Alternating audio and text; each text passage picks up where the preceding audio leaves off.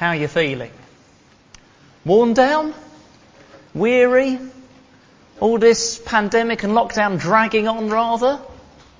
Or maybe you're feeling upbeat. Spring has sprung, the vaccines are going out well, and then we might even get a bit more freedom tomorrow. Well, that's, uh, that's good. I'm glad if you're feeling upbeat. It's a bit fragile though, isn't it? A bit fragile. Even an English spring is rather fragile, let alone the pandemic situation. We need some encouragement that's firmer than that, that's more secure. We need something that stood the test of time. So let's get encouragement from a prophecy that has certainly stood the test of time. It's 2,700 years old. Would you turn with me to Isaiah chapter 61? Isaiah chapter 61.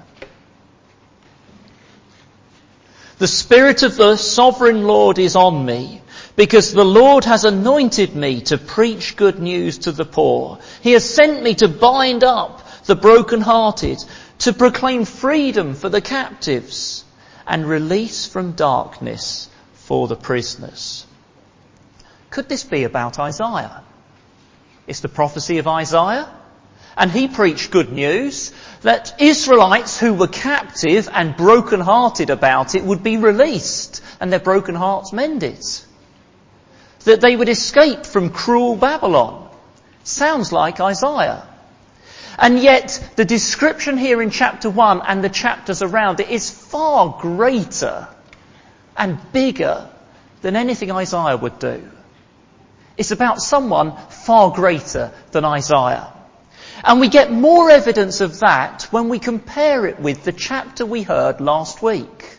Last week we were in Isaiah 53, famous prophecy of God's servant who would die we read of him dying there, but we then read of him alive again.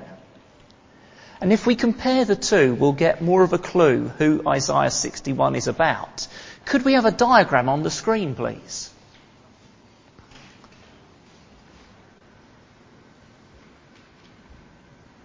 See, last week we were in Isaiah 53, and there you've got this servant of God who suffers, dies, and yet rises in a chapter that is surrounded by descriptions of the glory of Zion. Zion was another name for Jerusalem. And Jerusalem is a picture of the church, the church of the Lord Jesus. There we have God's suffering servant. His suffering is going to bring glory for God's church.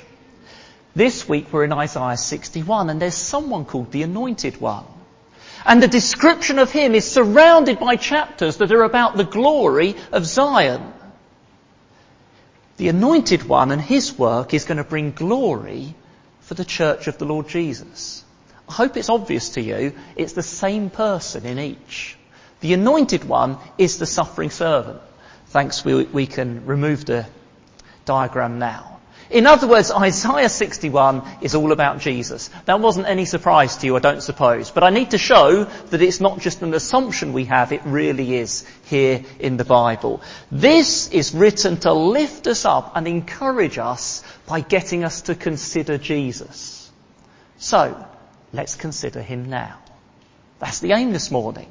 My aim is to encourage you by us now considering Jesus. So, First of all, we have here the anointed one. And we're going to start not in Isaiah 61, but in Luke chapter 4. In Luke chapter 4, after years as a carpenter, unknown outside his small and poor town, Jesus has started to become publicly known. And he's got himself a reputation as a preacher worth hearing. And one Sabbath day, he goes to the synagogue of his hometown, Nazareth. And the people flock in. Let's hear what our local boy has to say. Let's see what he's like. And he stands up to read the scripture. And a scroll is passed to him. Children, remember, they wouldn't have had a Bible like this. They would have had what we call the Old Testament in lots of different scrolls. And this scroll is passed to him. It's the scroll of Isaiah. And Jesus scrolls through it until he gets to chapter 61. And then he reads he reads, the Spirit of the Lord is on me because he has anointed me to preach good news to the poor. He has sent me to proclaim freedom for the prisoners and recovery of sight for the blind, to release the oppressed, to proclaim the year of the Lord's favour. And he stops. And he sits down. They sat down to preach, by the way. They stood up to read and sat down to preach. And he sits down and everyone's looking at him. And they're wondering what he's going to say. Today, this scripture is fulfilled in your hearing. That's what he says. In other words, what the prophet prophesied hundreds of years ago is happening now. And it's happening through me. Did the people sit up, silent and stunned? Did they whisper to each other? But he's the son of Joseph, the local carpenter. And he's claiming that he is the one we've been waiting for for hundreds of years that the prophet prophesied. He's claiming that for himself. Well, who is Jesus claiming to be? Let's look at Isaiah 61, or you can look at Luke 4 verse 18. It's exactly the same. The Spirit of the Sovereign Lord is on me because the Lord has anointed me. He's claiming to be the anointed one. What's the anointed one? Well, children, I wonder if you know what a coronation is. A coronation is when a king or a queen is crowned. Now, our queen, Elizabeth II, her coronation was shown on TV. Apart from one part of it. There was one part of it not shown on TV. It was regarded as too special to have just all the ordinary people seeing it. And so there was a point in the coronation when the cameras turned away, so you couldn't watch as the Queen had this done to her. The Archbishop of Canterbury had a spoon that had been made for Henry II. That's an old spoon. And with it, oil was placed on, poured onto her head and her hands, the palms of her hands and her chest. She was being anointed. That's what anointed means. Oil was poured on her. And down through history, it's been used to show this is the rightful king or this is the rightful queen, including in Old Testament Israel. In fact, that's probably where the British got it from. In fact, they refer in the coronation to how Old Testament kings were anointed. Well, actually, in Old Testament Israel, also, when they got a new high priest, they would show here is the high priest by pouring oil on him anointing. The anointed one was someone God promised to send who would be both king and priest forever. And Jesus was claiming to be that person. Marked out not by oil poured on him, there's no record of oil being poured on Jesus, but marked out by what poured on him. Children, you could look at verse 1. What's going to be poured on him? The Holy Spirit is going to be poured on him. Uh, Isaiah 61 verse 1 is a very Trinitarian verse. Trinitarian means to do with the Trinity, God who's three in one. Here we have the Lord, God himself.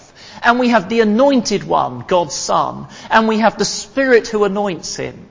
And Isaiah 61 is going to tell us something's going to happen. God is going to do something that's so great that Father, Son and Holy Spirit are together going to do it.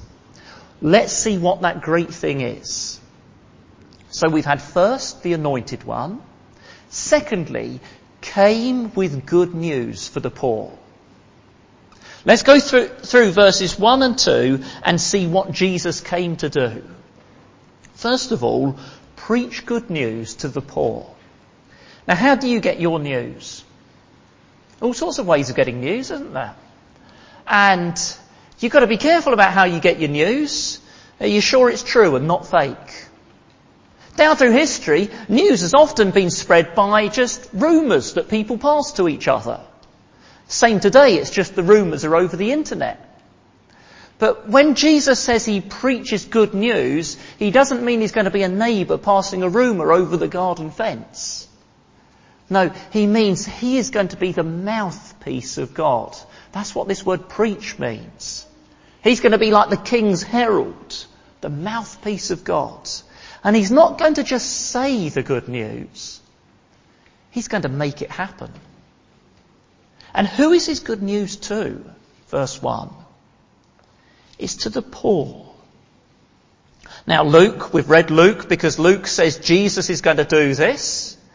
And in Luke we often find Jesus with the poor.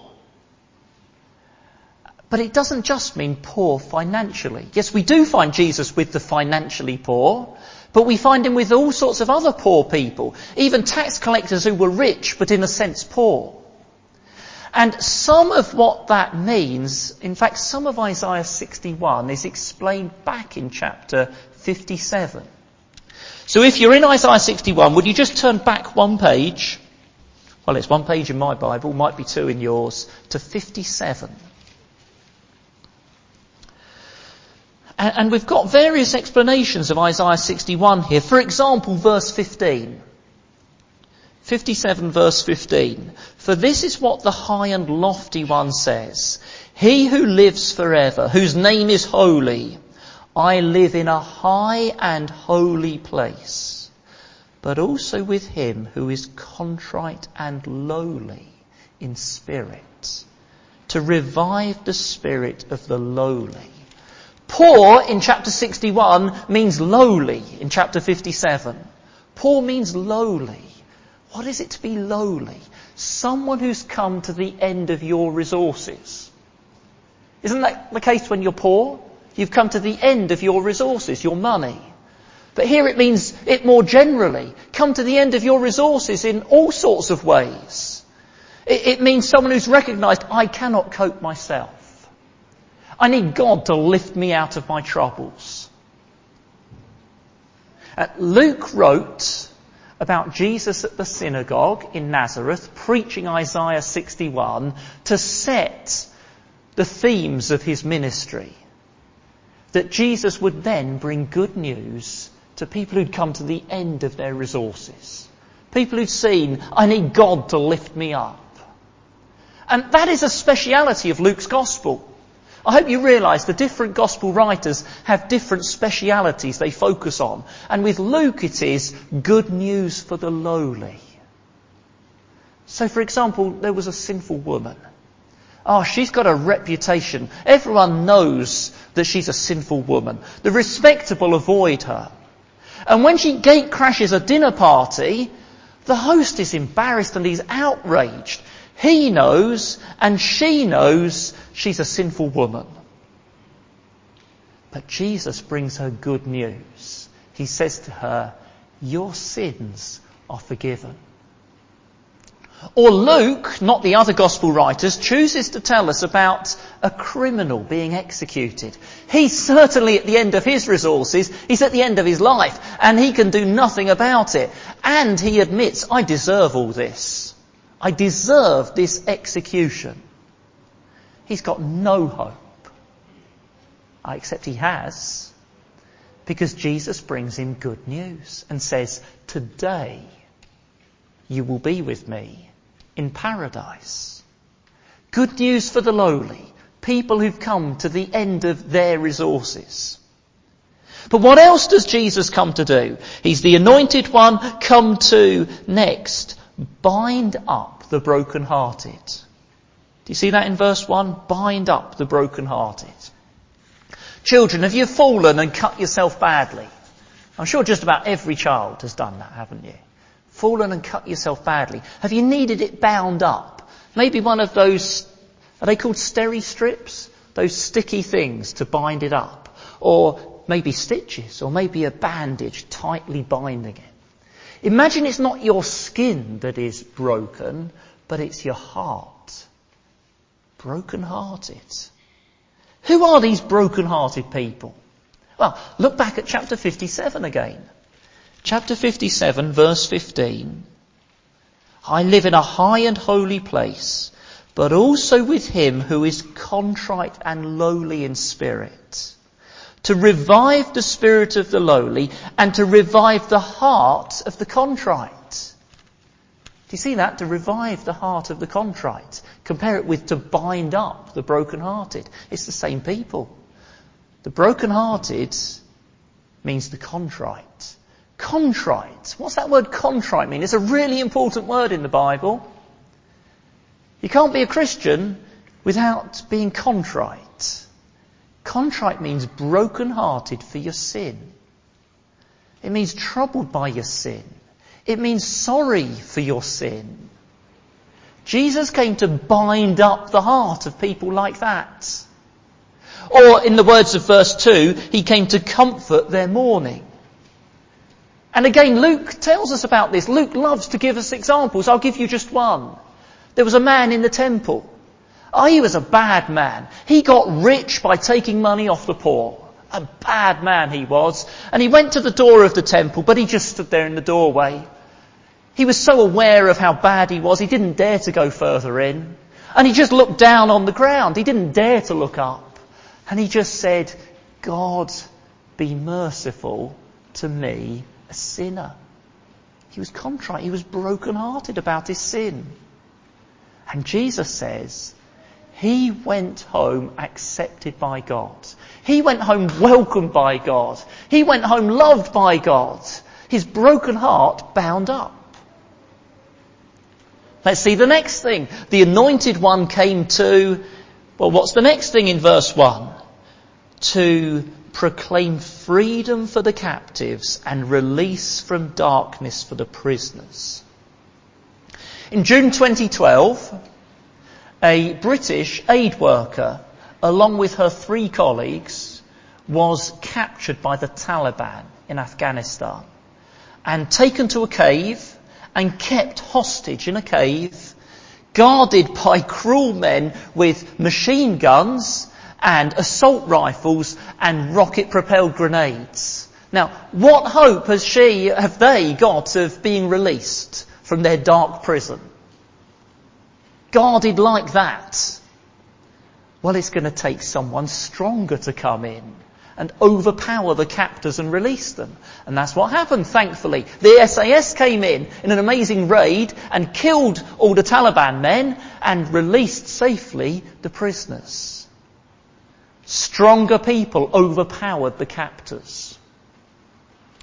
And Luke, again it's Luke who chooses to do this, he tells us about Jesus saying, when there's a strong man who's armed guarding his house, the only hope is for a stronger man to come in and overpower him. And Jesus was talking about the strong man was the devil, and the stronger man was Jesus himself. And at the cross, he overpowered Satan. Jesus took all that we can be accused of, so Satan, who by the way, his name means accuser, can no longer accuse us. Jesus brought us under God's protection so we can now resist the devil and he will flee from us. Jesus has defeated death to release us from being captive to the fear of death. We don't need to live in fear of death.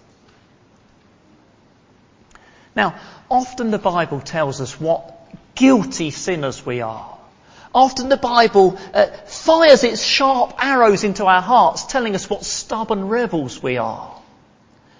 But here the emphasis is on how needy we are. Jesus would be quite right to be angry with our stubborn rebellion, but instead here we find, oh, he's so kind and gentle and pitying us in our need. Let's see one more thing in, in this section. Let's move into verse 2. The anointed one came to, next thing, verse 2, to proclaim the year of the Lord's favour. Were you listening carefully as Isaiah 61 was read and Luke 4 was read? And did you notice which part of this verse Jesus did not read in the synagogue? Jesus stopped before he'd finished the verse. Did you notice where? He didn't read the bit that says, and the day of vengeance of our God. Why not? What's going on here? Well, a bit of explanation. The prophets looked ahead and they saw the Messiah was going to come. By the way, Messiah means anointed one. They saw the anointed one, Messiah was coming. They saw he would bring God's favour and would bring the day of vengeance. In other words, the day of judgment. They didn't see that there was going to be a big gap between the two. That he wouldn't do it all at once. But he wouldn't do it all at once. And that's why Jesus didn't read the second part of verse 2. And that is such good news that Jesus didn't read the second part of verse 2. Because he didn't come then to bring God's vengeance. He didn't come then to bring judgment on sin. He came then to bring the year, in other words, long time. Compared with a day, it's a long time, isn't it? The year of God's favour. God's undeserved goodness to sinners. Later he'll come to bring the day of vengeance. One day he'll come with a day when all that power, all that strength that was used 2,000 years ago to release prisoners, on that day will be used to smash those who refuse him. What will that day be like for you? Are you still holding out against him? Well, Isaiah prophesied this 700 years ago, uh, sorry, 700 years later, Luke recorded how Jesus so wonderfully did it. How he is the anointed one who is, oh, he's got such good news for the lowly. And he's, he can bind up your broken heart. And this strong Saviour who went through such suffering to release us from the darkness of our sin. He's exactly what you need. He's the Saviour you need. There's no one who combines strength and gentleness like him. There's no one who combines love and competent determination like him. And he invites you to trust him. He invites you to come and have your heart broken, uh, sorry, bound up by him. He invites you to come and have him pour out God's favour on you. Have you asked him to do that yet?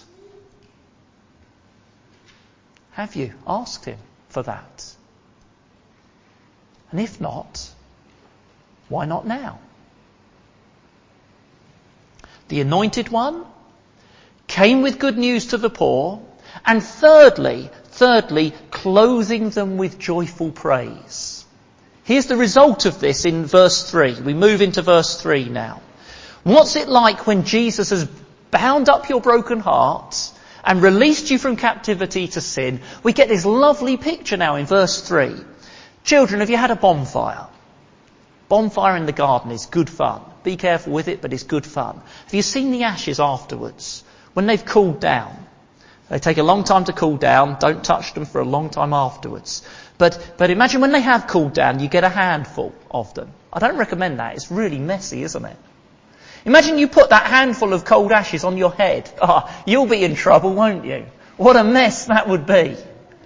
But that's what people did then to show they were really sad.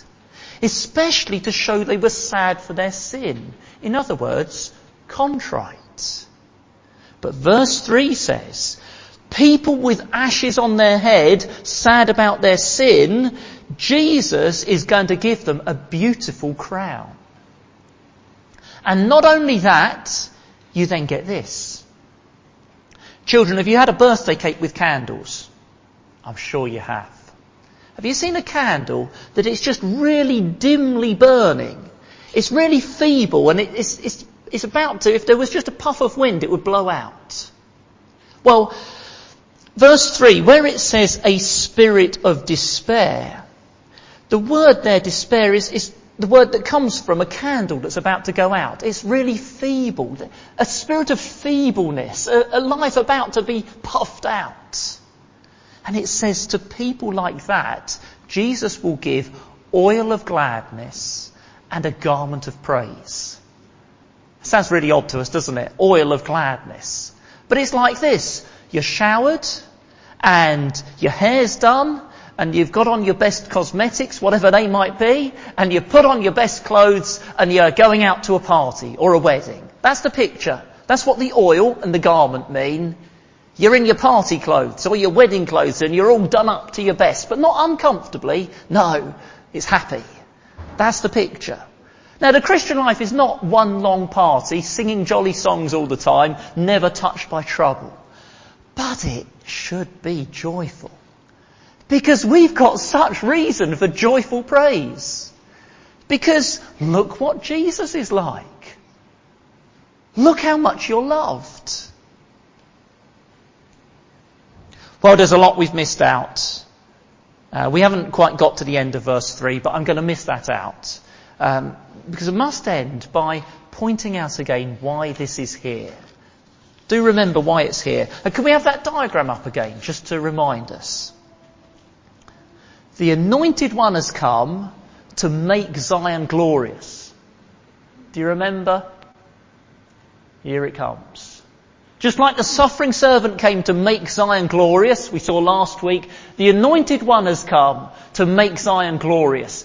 Our chapter 61 is surrounded on both sides by chapters about the glory of Zion. Remember, Zion means the church of the Lord Jesus. Okay, thank you. Don't separate Jesus and his church. He loves his church. He came to build his church. And this news of the anointed one is to encourage us and to fill us with confidence in him, but then we have a part in him building his church. Let's just move on to verse 4 and end with that. Verse 4. They will rebuild the ancient ruins and restore the places long devastated. They will renew the ruined cities. Who's the they? The people who were broken-hearted, but he's bound them up. The people who were captive to sin, but he's released them from the grip of Satan. They will do it. Jesus came to fill us with joyful praise and to get us involved in his work of building the glory of Zion, the church of Jesus. And so before this chapter we have chapter 60 verse 1, arise, shine, for your light has come and the glory of the Lord rises upon you. The anointed one, the light of the world has come. He has released you from darkness, so now shine. Reflect his light to others this week. And after our chapter we have 62 verse 1. For Zion's sake I will not keep silent. For Jerusalem's sake I will not remain quiet till her righteousness shines out like the dawn, her salvation like a blazing torch. Or verse 6, I have posted watchmen on your walls, O Jerusalem. They will never be silent day or night. You who call on the Lord, give yourselves no rest and give him no rest till he establishes Jerusalem and makes her the praise of the earth. The anointed one has brought us good news. So don't keep silent. Tell the good news to others this week. The anointed one has done all the work and he's going to build his church. So don't be discouraged and don't keep silent. Keep praying to God. We're in a sorry state. We look so weak. Build your church and make her the praise of all the earth. Isaiah 61 gives us such a beautiful picture of Jesus, the anointed one. It's there to lift us up. It's there to encourage us, but not to soothe us into sleep. It's there to stir us up into joyful action. So let's pray for that now.